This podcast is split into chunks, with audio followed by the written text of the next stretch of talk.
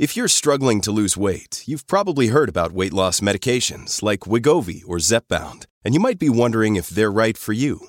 Meet PlushCare, a leading telehealth provider with doctors who are there for you day and night to partner with you in your weight loss journey.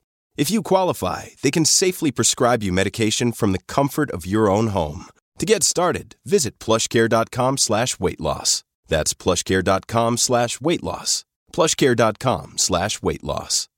Hello, everybody. This is Marshall Poe. I'm the editor of the New Books Network. NBN listeners like to read books and buy them. So we thought we'd tell you that right now, our friends at Princeton University Press are having a remarkable site wide sale. You can get 50% off books, including ebooks and audiobooks, with the code 50, F I F T Y, at checkout until May 31. You can save some real money on Princeton University Press books. I encourage you to go there and check it out. Welcome to the New Books Network.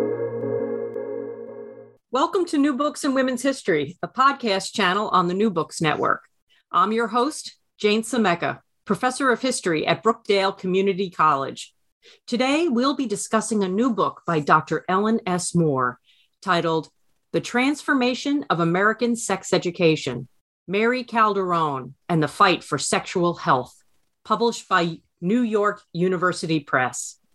Dr. Ellen S. More is a historian of the medical profession and holds the rank of Professor Emeritus at the University of Massachusetts Chan Medical School.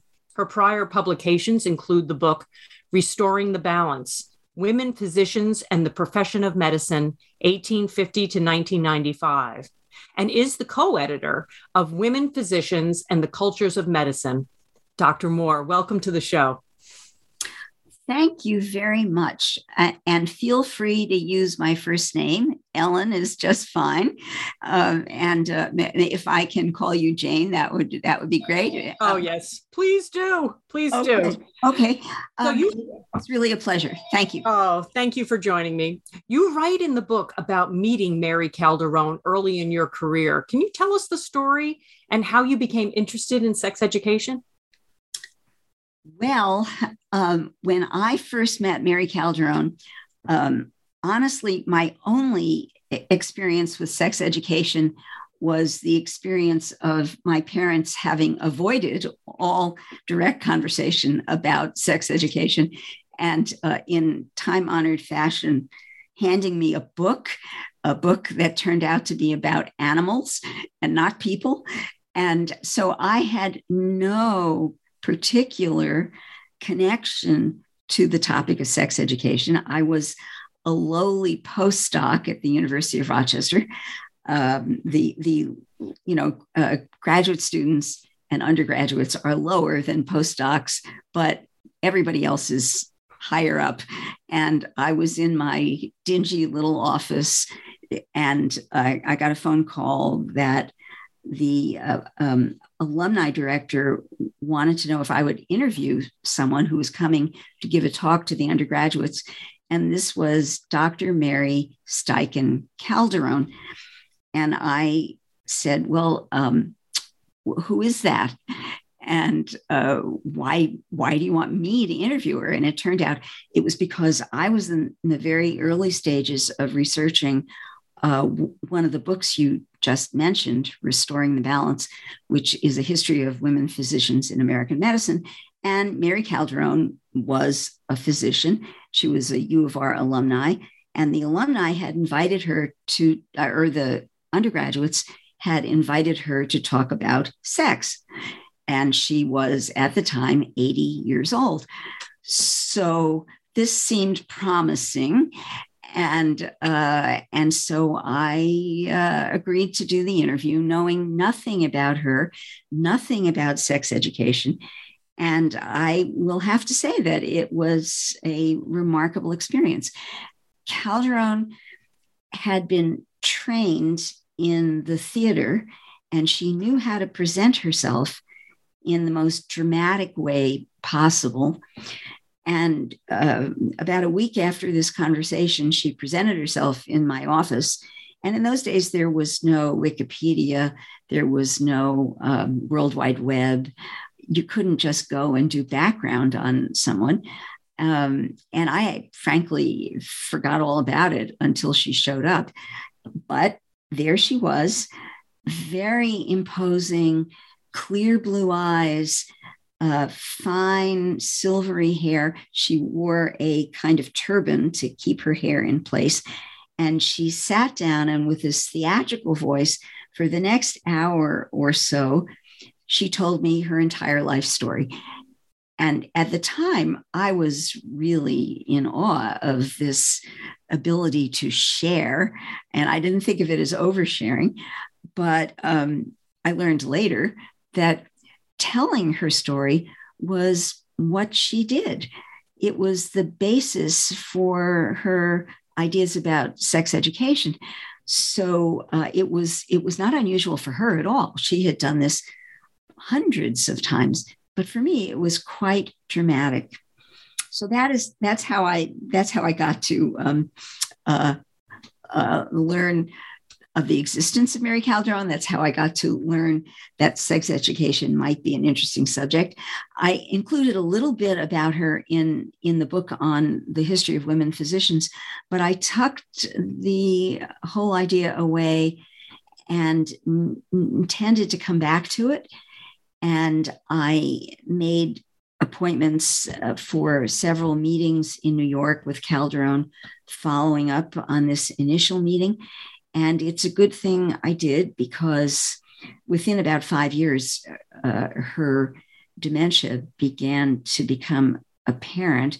So if I had waited to come back to it entirely, uh, I would have been uh, quite disappointed. But as it was, I was able to meet her several times and get a real feel for her personality, her combination of charm and imperiousness and command and uh, the, the rather complex impression she made, which everyone remarks on. Yeah, so she sounds like such she had such charisma. Yes. Yes. Yeah. Charisma is exactly right. I, yeah. I that that's perfect yeah it really comes through your narrative of how charismatic and almost like a, a forceful personality but not in a negative way you know in a uh, in an engaging way she had a contagiousness obviously with her way that she spoke and presented herself her her bearing Right. Yeah. Right. So, how did Calderone's childhood and her early life lead her to her interest in sexual education and public health? Well, um, I I guess that is in a way contained in my experience of first meeting her, because um, th- there is a sociologist, a British sociologist named Ken Plummer, who uh, wrote a book about sexual stories, and Calderone had a sexual story. Uh, her her story I would call and this is borrowing from Plummer, a recovery narrative. And it really is based on her childhood and in her childhood. She had a quite extraordinary childhood in that she was the daughter of the very famous early photographer Edward Steichen. And Edward Steichen, who um, was in the elite circle of early 20th century and even mid 20th century photographers. He uh, uh, was an art photographer, he was a fashion photographer. He uh, curated exhibitions for the Museum of Modern Art, including The Family of Man. Um, he uh, was in Paris. He took his family to Paris when Mary was a baby and they lived there in a very bohemian environment. There were artists coming and going in the house all the time. And he was very free about the human body. He photographed nudes. Um, uh, he was very joyful about it. And so that was his father. And on the other hand, uh, her mother who, although she wanted to become a singer, gave that up for her husband's career, a an old and lamentable story, as we know in women's history. Um, she was somewhat embittered, she was as even more embittered when it became clear that he was a flirt and i don't know if a, womanizer is uh, the best word but it is a word that was used by mary to describe him.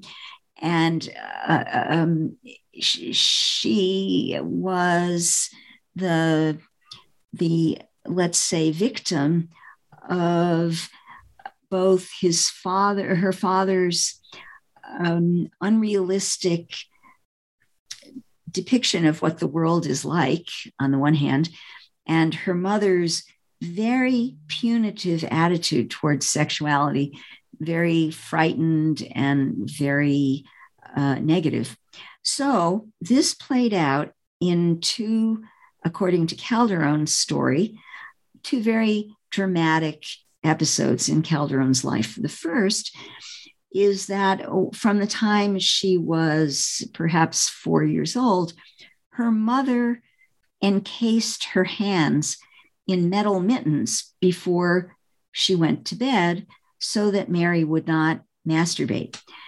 And Mary, in retrospect, said that she thinks she was always sexual and this was exceedingly disturbing to her mother.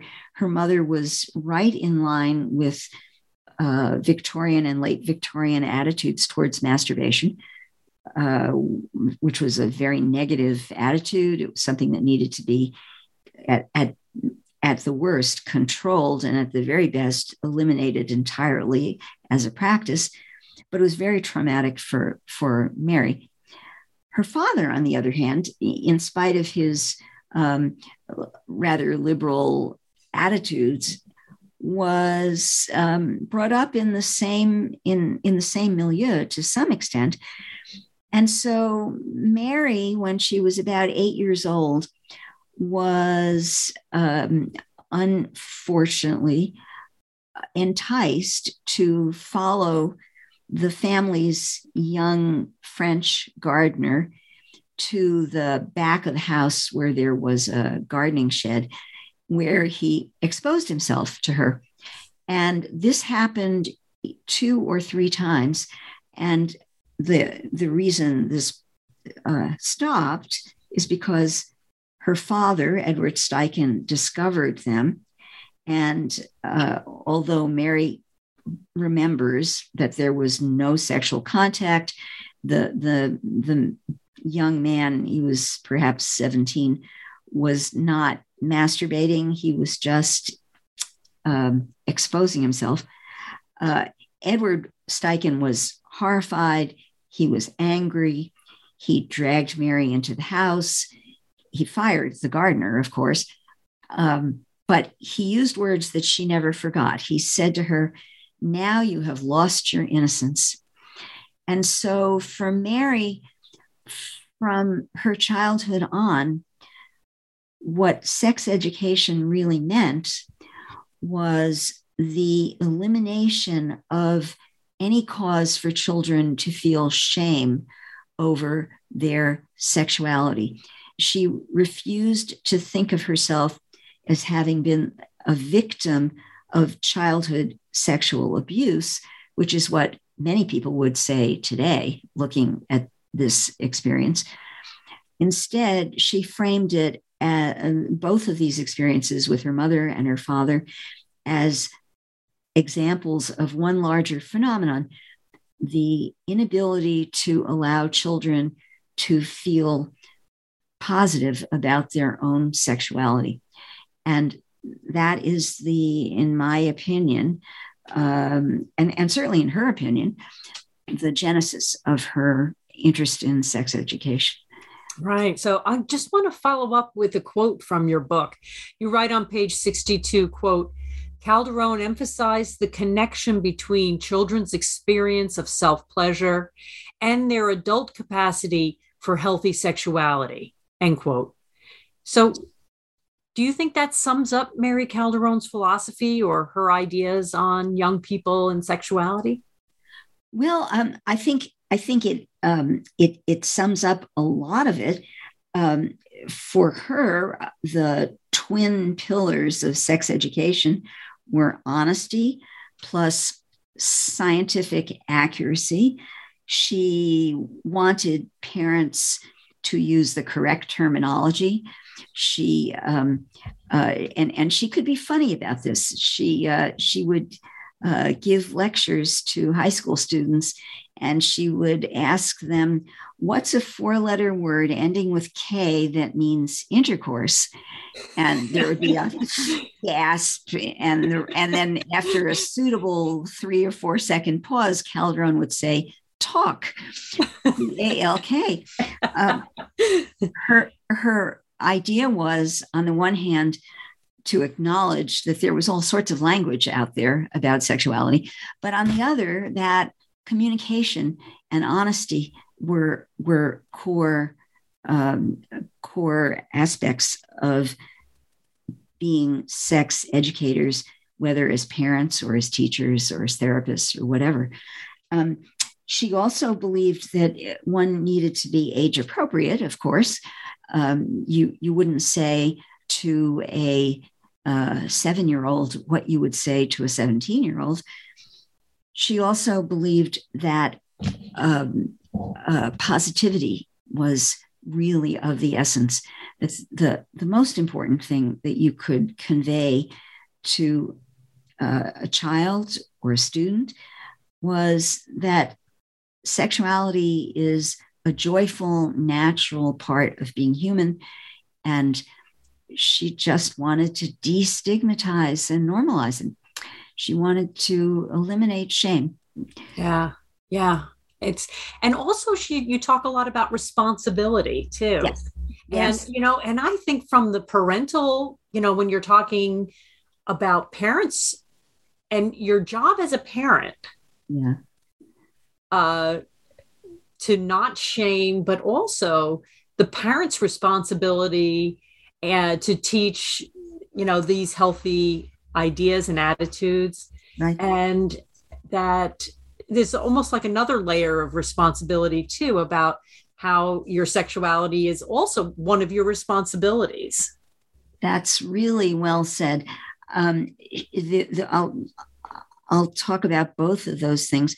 Um, she believed that parents, first of all, had a responsibility to educate their children appropriately but positively, but that part of that was to say um, it, it's perfectly okay to masturbate, to um, find joy in in a, the good feeling you get from that, but it's a private experience. And to make sure that the children understood that this was something not uh, for a, public place. It was for your own room when you're alone. Um, it was, and, and implied in that is that um, this is something for a child to engage in for itself, for themselves. Uh, it, adults are not implied as part of this experience. Um, the other side of responsibility is that she really strongly believed that sex education courses should take on the theme of personal responsibility and mutual respect and that and, and this was always a very complicated idea to get across. Schools shouldn't supplant parental or church or, or synagogue or religious organizations' responsibilities.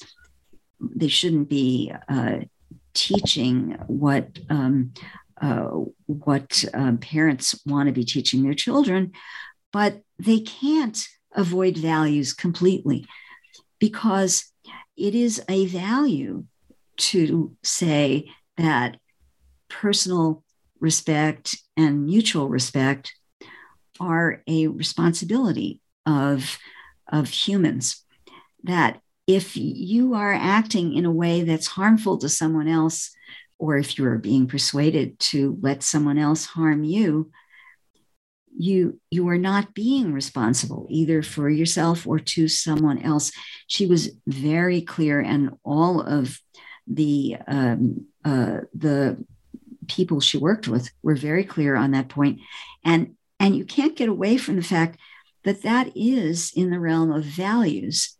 But it's these are secular values. These are these are to use a uh, buzzword that uh, some people have demonized. Uh, these are humanistic values. They're, they're the part of the core of being um, a full human being. So uh, that that idea of responsibility was extremely important. The the trouble is, of course, that um, you can't easily codify how that works operationally. So, therefore, what you have to teach is um, how to make good decisions. And, and so that is the aspect of sex education, I think, that uh, has elicited enormous controversy over the years. But we'll get to that, I, I, I think, probably later on. Yeah. And, you know, I was really struck when I read about her belief that sexuality is a human right. And I was teaching women's history a couple of weeks ago after having read this book.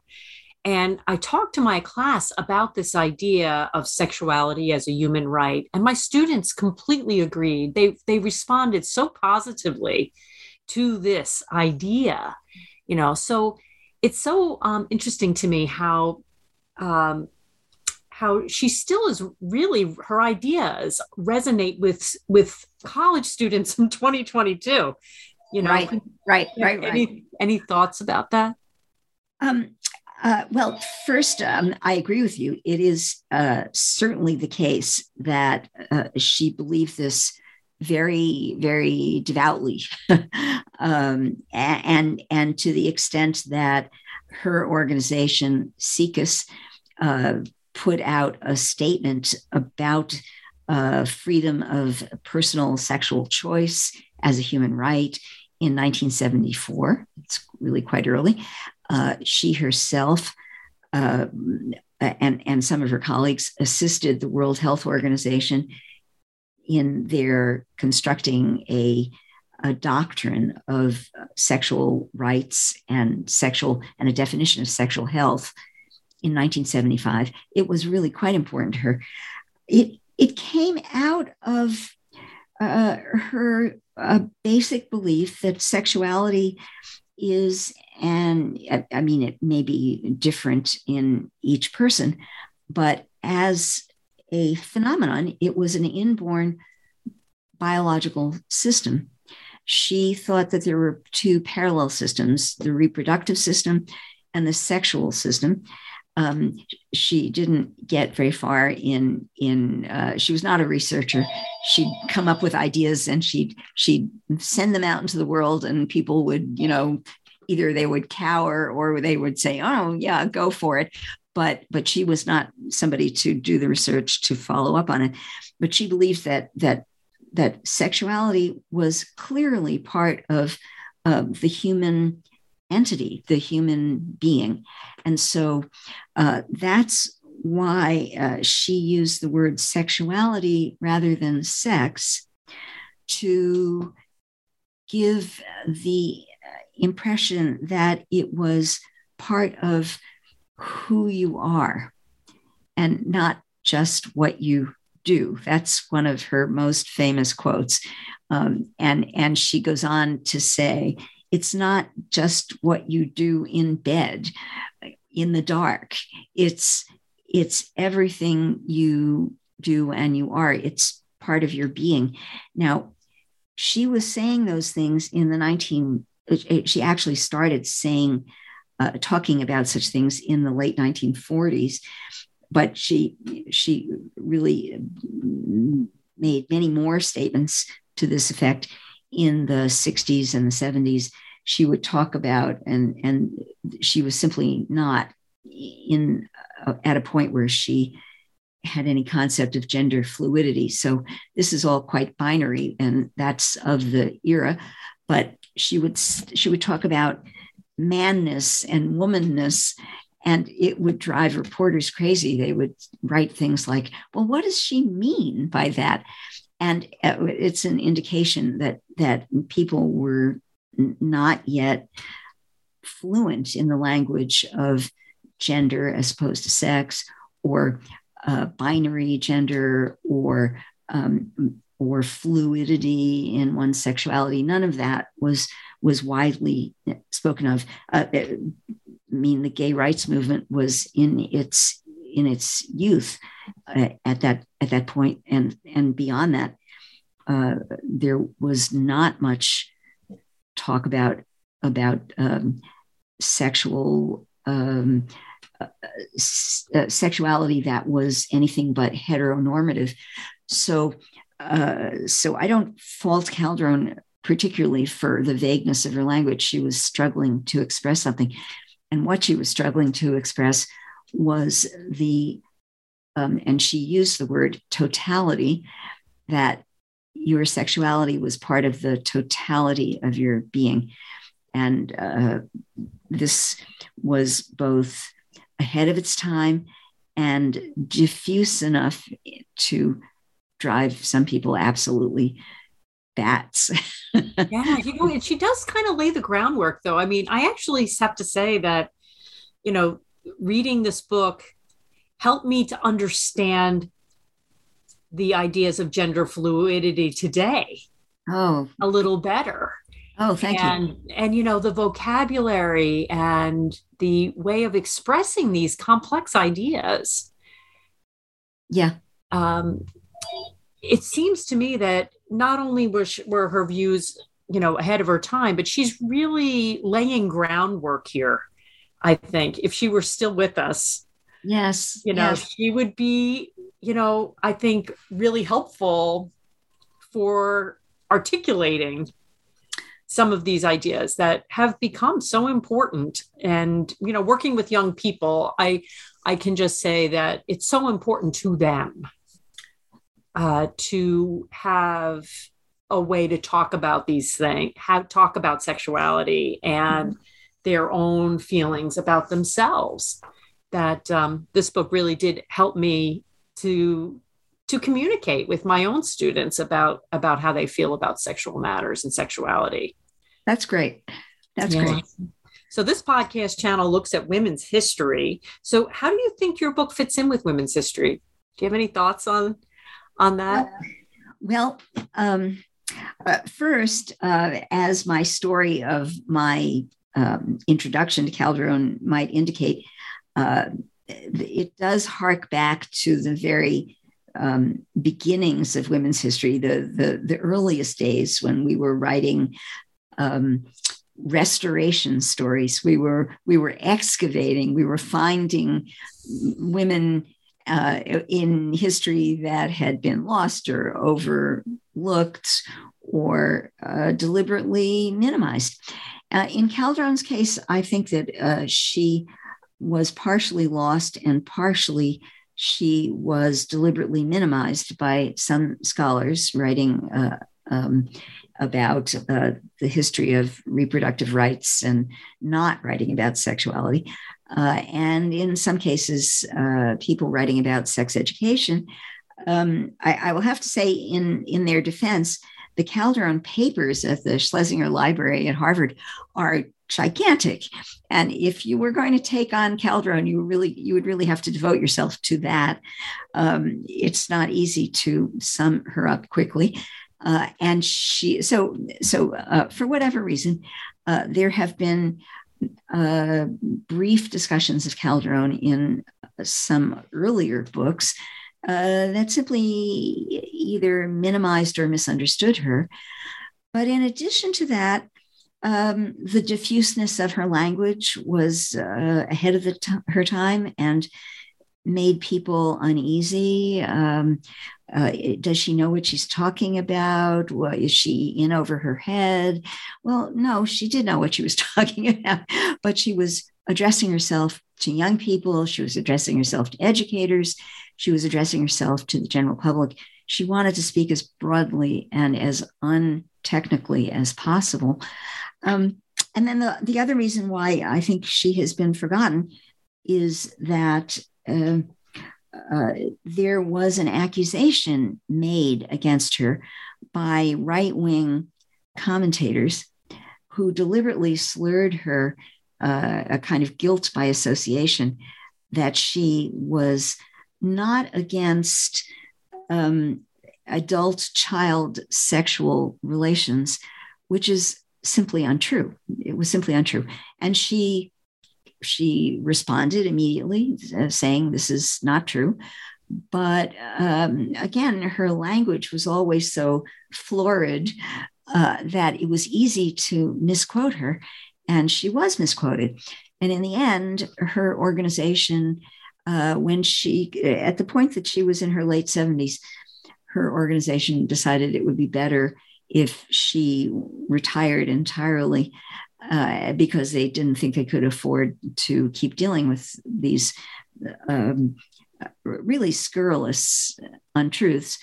Mm. And so they stopped talking about her. Um, it's a little bit analogous to the way Planned Parenthood downplayed Margaret Sanger after a certain point because of um, difficulties in explaining away some of Margaret Sanger's early enthusiasms. In, in Calderone's case, it's not because she ever had any enthusiasm for anything that would be considered uh, scurrilous. It's just that she was tarred by the ultra right, and it simply, it, child sexual abuse is the third rail, as I write, of sexuality politics. Mm-hmm. So once there's even the slightest taint, even though it's completely false, um, she she was dropped for a number of years, uh, and it's time to reclaim her because uh, she is important, and uh, um, no one was more important than she was in bringing sex education to the public in a modern and positive way. No, it's really it. It. I think that it's really important that we we study her and and like you said that we reclaim her and and talk about all the the accomplishments because um, it's really an it's an amazing story. And i never heard of her. I was embarrassed to say i really had never heard of her before reading your book but and then i read in your book that she had been interviewed on tv and had been on the dick cavett show and you know things like things that i watched when i was growing up in the 70s so i was really amazed i didn't know her name. And uh, so it's it's it's great to know though that her papers were preserved and that she's there for study. I mean that's um that's at least uh that's a saving grace in a way you know Absolutely. even right? To to have the uh, the source material is really such a that's really wonderful that that yes. is there at the schlesinger library. So thank thank goodness for that. Um, and i wanted to ask you about another theme that runs through your book.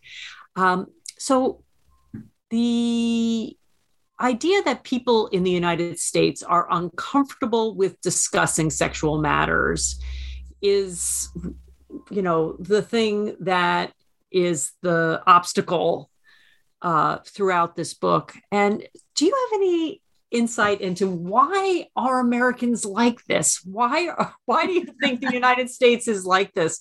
It's you know um, you know maybe too big of a question, but I would love to know your thoughts having studied this. Uh, you know, I, I really think that there's a kind of uh, intergenerational trauma around talking about sexuality. I think um, imagine one's grandparents and how difficult it was for them. And then imagine or remember, as I can certainly remember, how difficult it was for my parents.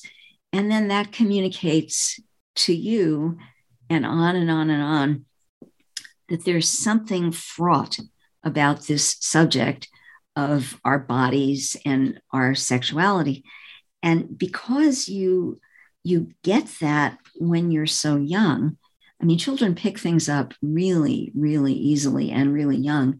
And it's exceedingly difficult to avoid learning that your parents are just a little uncomfortable or maybe very uncomfortable with this topic. So you don't talk about it either. And then, I, I mean, I think I, I, mean, I'm certain that I did a better job with my daughter than my parents did with me. I uh, it, it, wouldn't take much, first of all, um, but secondly, um, I, uh, she tells me I did, so I I'm going to assume that I did. Uh, but it wasn't easy, and and after all, I am highly aware of the of the subject and of uh, what one might or might not say to a kid. Uh, but it was still, I, I'm sure, it wasn't easy for me either. Um, on top of that, of course, the uh, the uh, subject of sexuality and and being positive about your sexuality and the idea of sexual freedom uh, is an idea that really cuts up against uh, a conservative intellectual and, and cultural and religious vein in this country the uh, you asked uh, before we began whether other countries seem to be as bad at this as we are, um, and uh, it's really not easy or possibly it's impossible to compare cultures in any definitive way. But certainly, uh, there was a study of children's comfort and familiarity with sexual terms that was done back in the 80s, I think. And, and US children were at the bottom of Western industrial countries. So trying to compare like with like, um, the US was certainly at the bottom. Um, uh, I, I think that um, this is certainly getting better but not maybe because parents are be- doing a better job of it, but because kids are taking it up themselves. They're they're you, there are popular movies um, uh, that uh, that show middle school kids dealing with their sexuality and and feeling uptight about it. Um, you have kids doing their own podcasting. Um, uh, and then, unfortunately, you also have pornography. And pornography is exactly the wrong way for kids to learn about sex.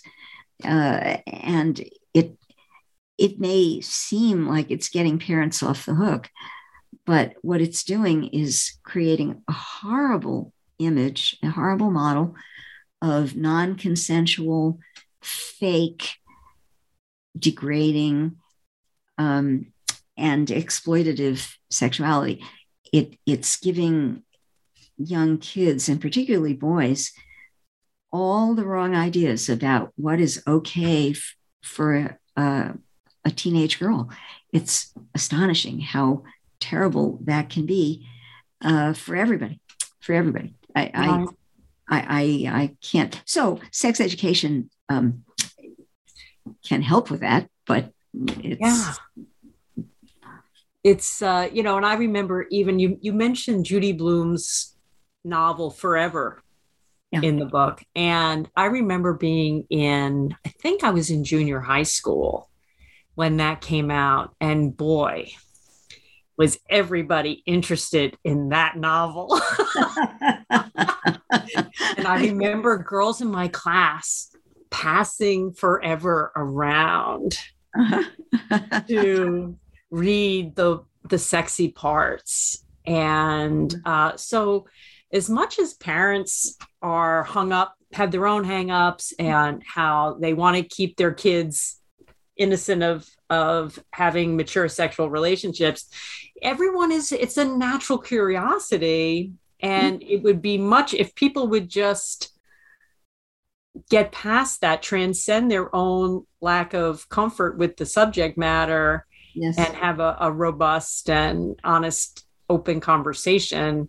Right. Uh, people wouldn't have right. to be passing the book around the back of the class. Uh, well, you know, but I do want to thank Judy Blume. that, that for some right. information. that, that, for sure. Oh yes, Judy Blume is a, is a, uh, a hero to the sex education movement. I I believe.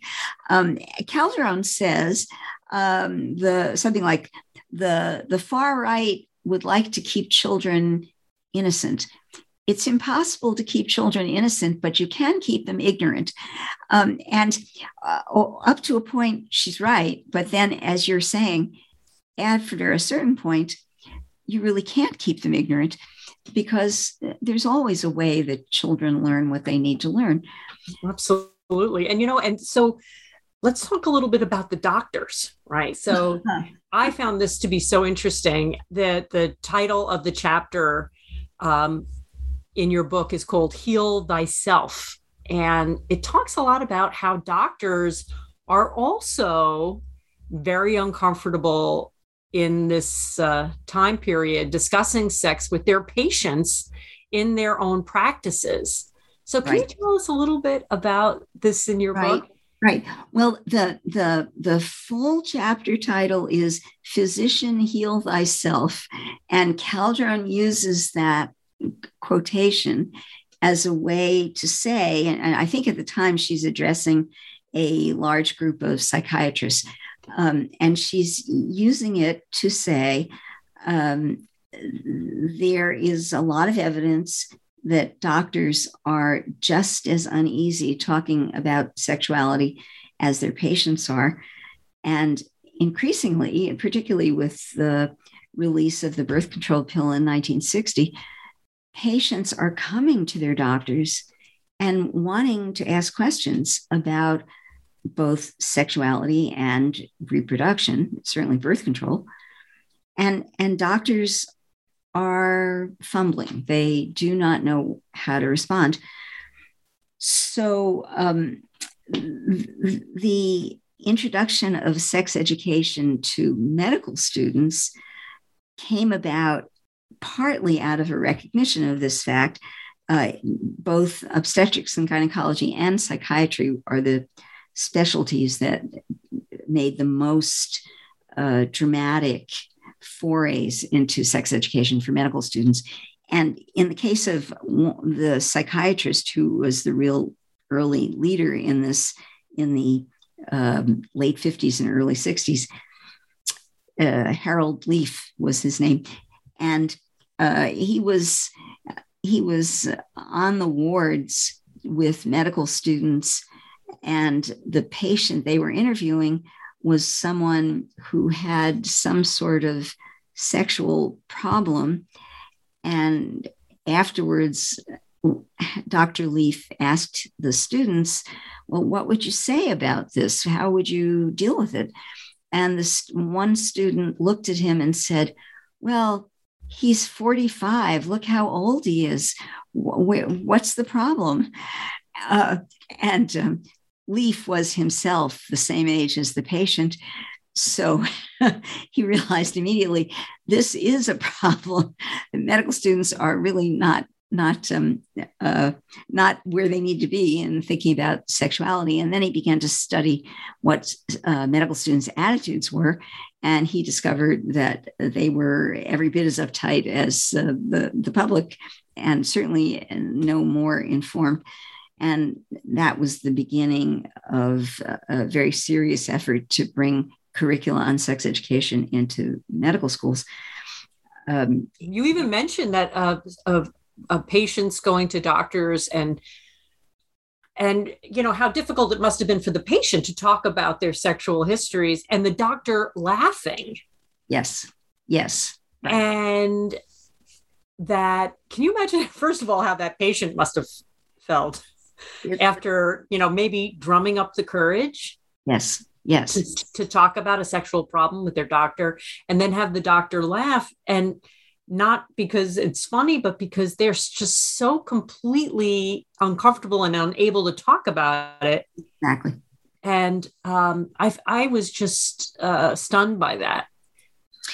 I i empathized with the the patient in that in that uh, instance. Um, I I think that uh, we uh, we probably both remember uh, how awkward it was in let's say in the in the 70s or 80s to talk to physicians about sex and the only thing really uh, besides perhaps the courses that medical schools have been offering ever since, that maybe made it a little better was the absolute necessity of physicians to get a grip in the wake of the AIDS, HIV AIDS epidemic. Uh, and, and, and that is more about disease prevention than it is about sexuality. But at least it was requiring medical students and residents and their teachers to come to grips with sexual activity, sexual partner choice, sexual orientation, and um, uh, and differing attitudes towards sexuality, which, and even more important, being required to think about one's own attitude about sexuality and gender, because one's own attitude is going to impact, have an impact on how one responds to a patient. And uh, interestingly, Harold Lief's field of research was um, doctor patient communication. And that was one of the reasons he was so interested in this particular uh, offshoot of that general topic. Yeah. And, so you know, you mentioned the you mentioned the pill. Yeah. And but also thinking, uh, I was also thinking about the cultural change that's going on in the country mm-hmm. with film, right. like Peyton Place, for example. Right. Peyton right. Place, the popularity of things like Playboy magazine, and it may seem to Americans that everyone was having a lot better sex than they were. and gee, I'm missing out on something. I'm going to talk to my doctor the next time I go I go to the office because all this is going on in society and I feel maybe I'm missing something here.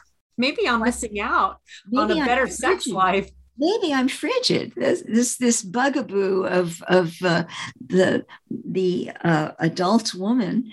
Um, and yes, you're absolutely right. And then, of course, Kinsey and Masters and Johnson had published in the 40s and 50s and 60s uh, and 70s even.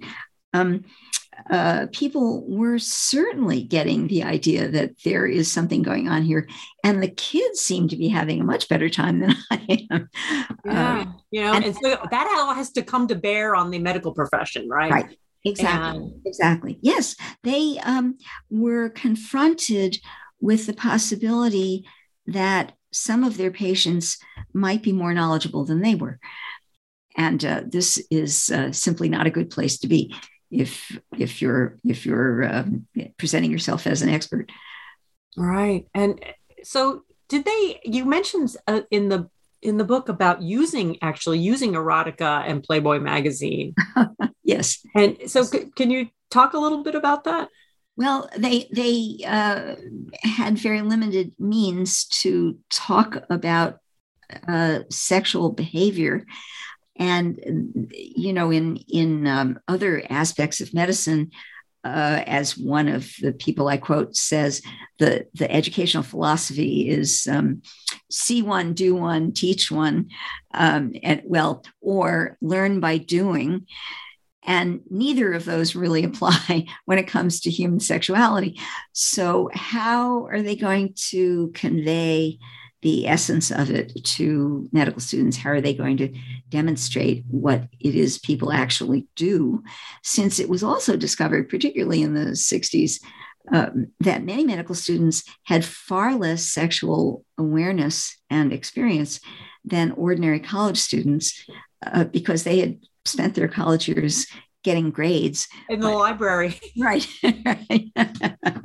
but not getting dates. So um, so they used uh, they used um, uh, explicit movies they used porn. Uh, some of it might be considered soft porn but most of it was hard porn. And at first they did it without any preparation.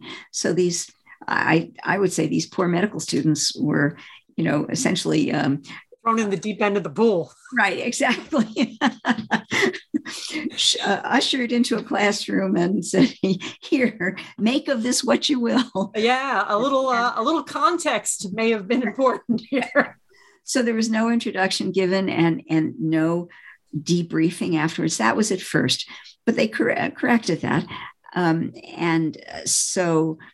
Uh, th- there were there were uh, bumps along the way in in the process of educating medical students, uh, I have uh, witnessed some reasonably current day medical uh, school sex education lectures or lectures about human sexuality.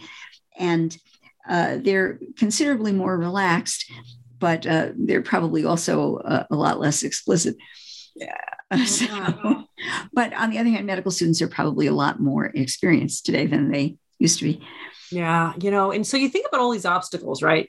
the parents don't know how to talk to their kids the doctors don't know how to talk to their patients so it seems that to achieve the goal here the goal of having a society with healthy responsible attitudes towards sexuality seems like those, those are really big obstacles yes so she faced a lot of challenges it seems to me, um, to achieve her goals. So, what do you think? How does she handle achieving well, her goals? Well, there are two. There are two aspects to that. One is the very natural challenge you were just describing so well, uh, and and and Calderone was really quite masterful at that. She could go into a room with almost any group of people as long as they were interested. Uh, and she could disarm uh, uh, suspicion, she could disarm nervousness. Uh, the the um, uh, anecdote about the four letter word that ends with K uh, is typical of her ability to break the ice and get people talking. She would um, she was very successful talking to students in particularly in the early years and uh, eliciting you know that because the questions that are recorded as having been asked by students are very uh, vulnerable sounding questions. They they really trusted her and there are letters to her that say i trust you. So she's really quite good at that. But the other kind of obstacle were the obstacles that arose after the first few years of her getting out there and, and publicizing the kind of work that she and SIECUS were doing. And those were the obstacles presented by the far right organizations that arose in the late 50s and early 60s uh, I, I, think they didn't quite know what to do with sex education at first. So it took a few years. But by the late 1960s, uh, a group called the Christian Crusade, which was a, a far right evangelical group, uh, began a highly public attack not only on sex education in general, but on Calderone in particular. And uh, one of one of the officials of the Christian Crusade, which was based in Tulsa, Oklahoma, uh, wrote a pamphlet, a notorious pamphlet called um, "Should Raw and Is the Schoolhouse the Proper Place to Teach Raw Sex?" And this was in capital letters. Is the schoolhouse the proper place to teach raw sex? And the pamphlet was full of deliberate misquotations. It was full of fear mongering, um, talking about uh, the way teachers were um, uh, trying to get students to engage in incredibly um, risky behaviors and th- that sort of thing would go on. Um, the John Birch Society immediately jumped on the bandwagon and developed a bunch of parents groups around the country. And they developed letter writing campaigns that sent letters to hundreds, maybe thousands of small town newspapers disseminating untruths and and uh, scandalous untruths. Uh, one was that uh, teachers were undressing before their students uh, as part of the educational process. Uh, things that were wild and uh, simply false. And so now, by the late 60s and early 70s, everywhere Calderone went, she would find not an interested group in the uh, uh, of uh, listeners, but a largely interested group spiked with a couple of deliberate provocateurs who were coached to yell out uh, scandalous and and um, uh, dismaying comments to upset the rest of the audience and, if possible, disrupt the meeting. So a woman in the audience would say out loud, um, I don't want my children to see pictures of sperm spouting. And well, you know, if you're, this is not going to be happening. But people in the audience who are not in on the on the uh, the conspiracy uh, would be dismayed. They'd be disturbed and they wouldn't know what to think. Or picket lines outside school buildings or college buildings. So it became a very, very unpleasant time for Calderone and very exhausting. And um, and that's going on right now with these yes. parental right bills all over the yes. country and they're duplicated and very right. well coordinated and going to right. board of education meetings and so yep. we're seeing uh, uh, this same thing going on so do you think um, so let's talk about some of the success that she had in changing the curriculum in in the education system well um, I, her success uh, of course, she, she, couldn't possibly do it alone. And um, there was a successor to her at SIECUS named Deborah Haffner, who, um, who changed the direction somewhat by, and because it was the era of AIDS, um, and emphasized not so much pleasure, but health and I mean, she was very sex positive, certainly. Um, and the idea that is that sexuality is healthy, but the other side of that is that you need to learn how to avoid the aspects of it that are unhealthy. And so uh, she devised, in response to the federal government calling for comprehensive sexuality education to combat AIDS, she created and brought in a group of partner organizations to create what has become known as comprehensive sexuality education, CSE. And really, you can date the birth of comprehensive sex education or comprehensive sexuality education from 1991 when SIECUS and its allies published its first guidelines for comprehensive sex, sexuality education, grades kindergarten through 12. And and and this is deliberately building on Calderone, certainly, but it is an attempt to adapt to the the necessities of a really terrible time. The the AIDS epidemic was terrible. It's uh, to the extent that there is still uh, uh, HIV in the world, it's still terrible. Um, but of course, we know so much more now than they did then that, that knowledge is certainly power. Um, comprehensive sex education, which comes straight out of SIECUS's original ideas, but adapts to the times, emphasizes, like Calderone, uh, scientific accuracy.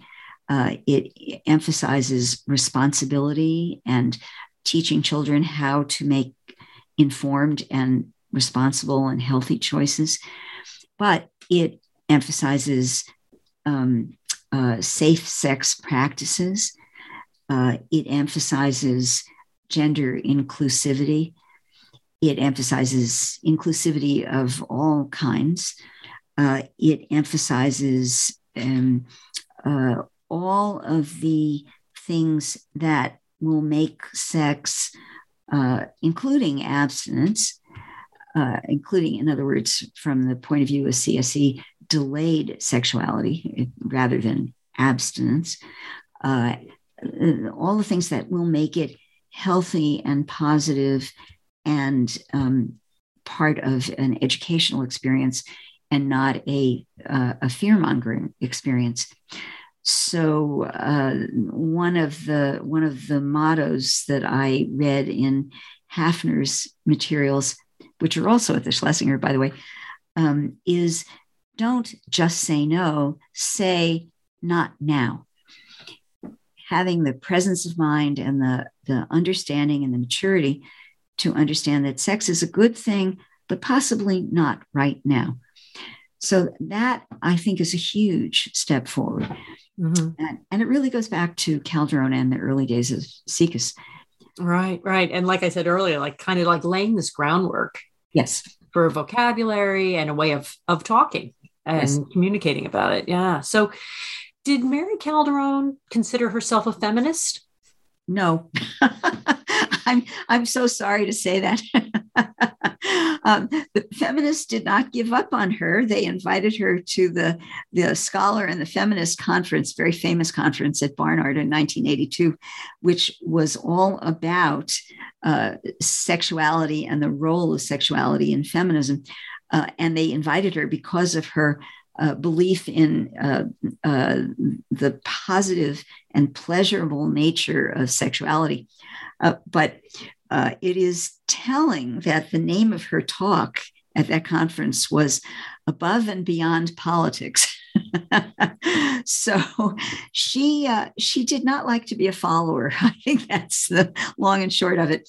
Uh, and uh, she also uh, liked men, and she had a, a quite narrow-minded, um, impulsive, really reactive idea that feminism was anti-men. And uh, uh, and she was loyal to her supporters and hugh hefner was one of her supporters. So uh, by supporting people like hugh hefner she was certainly making it very difficult for feminists to support her. But by the 80s uh, she was uh, invited to many uh, feminist health uh, events, and uh, she was given honors in the early 90s, just months before she died. She was inducted into the National Women's Hall of Fame. Uh, I mean, her her work was so pro women.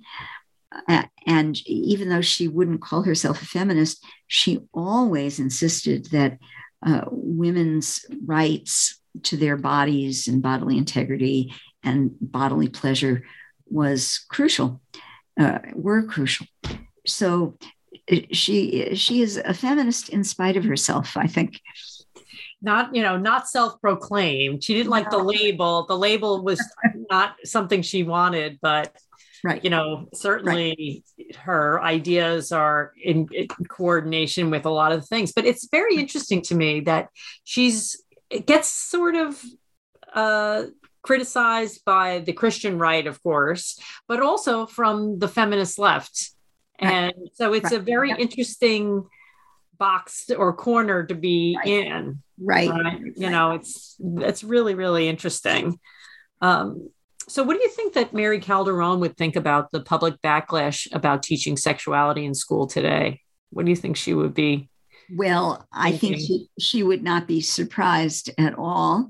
Uh, she'd be disappointed, but she wouldn't be surprised. She really wouldn't.